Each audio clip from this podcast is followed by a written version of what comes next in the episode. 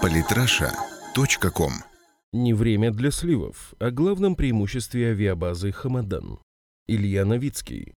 Действия российских ВКС в Сирии вошли в новую активную фазу. В информационном поле регулярно появляются сообщения о том, что очередные стратегические цели были успешно уничтожены, в то время как террористы несут очень большие потери, а их ресурсы постепенно подходят к концу.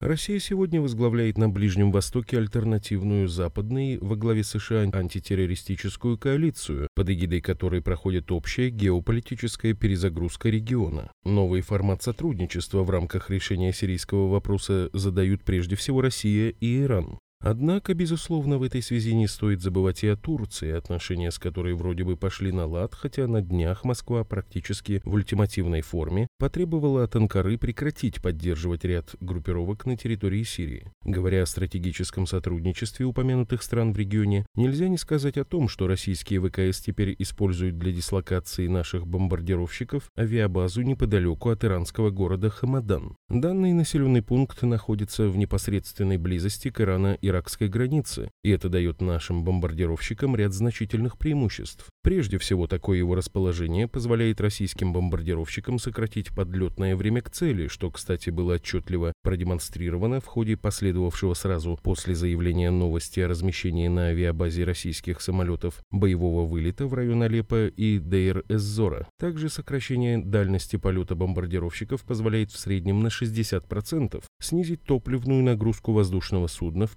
пользу бомбовой нагрузки. Это позволяет поражать куда более значительное количество целей за один боевой вылет. Еще одним аргументом в пользу принятого логистического решения стало то, что технические параметры военного аэродрома в Энгельсе, на котором ранее базировались принимающие участие в военных действиях в Сирии стратегические бомбардировщики, были недостаточны для полноценного функционирования группировки. Дело в том, что аэродром малый тесен для дислокации огромных стратегических бомбардировщиков, в связи с чем возникало множество нежелательных и околоаварийных ситуаций. Возможно, благодаря именно этим факторам российские ВКС буквально на следующий день объявили о начале активной фазы операции в Алеппо. Необходимо отметить, что битва за этот город является одним из ключевых и переломных столкновений в ходе всей сирийской кампании.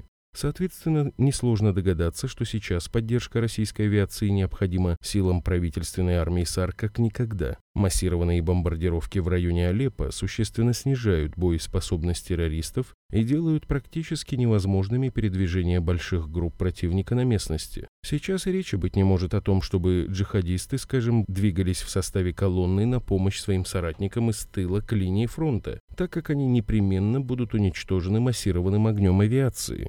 В Минобороны в связи с этим отмечают, что часто стали фиксироваться случаи замаскированных движений террористов, которые осуществляются преимущественно в ночное время суток. На первый взгляд складывается впечатление, что Алеппо, если не сегодня, то завтра обязательно будет взят, ведь террористы находятся в плотном кольце, из которого им уже никогда не выйти кроме тех, кто решит сложить оружие. И это действительно так, вот только для этого должно пройти еще не день и не два точно, особенно в условиях, когда террористам, блокированным в Алеппо, кое-кто помогает. Все чаще стали звучать обвинения в адрес незримой руки, которая снабжает террористов не только оружием, но качественной разведывательной информацией. Экстремисты частенько стали внезапно прятаться во всевозможные убежища перед подлетом российской авиации, и это выглядит как минимум подозрительным. Озвучивать громкие обвинения пока еще рано, ведь прямых доказательств слива информации террористам нет, да и вряд ли они появятся. Разве что в этом признается какой-нибудь пленный полевой командир умеренной оппозиции, части которой, кстати, вполне гармонично слились с однозначными террористами из Джабхата Нусры, запрещенная на территории России террористическая организация, в Алеппо.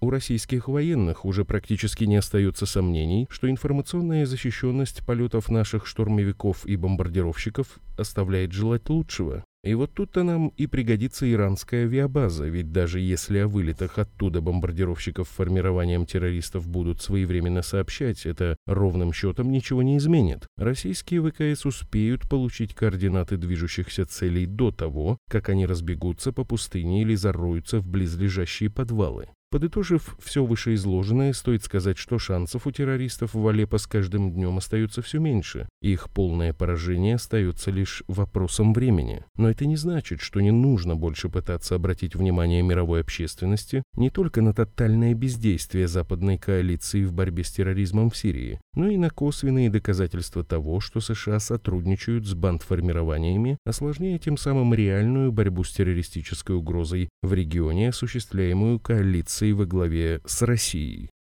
Подписывайтесь на наш канал в Телеграм. Самые интересные статьи о политике и не только. Читайте и слушайте каждый день на сайте polytrasha.com.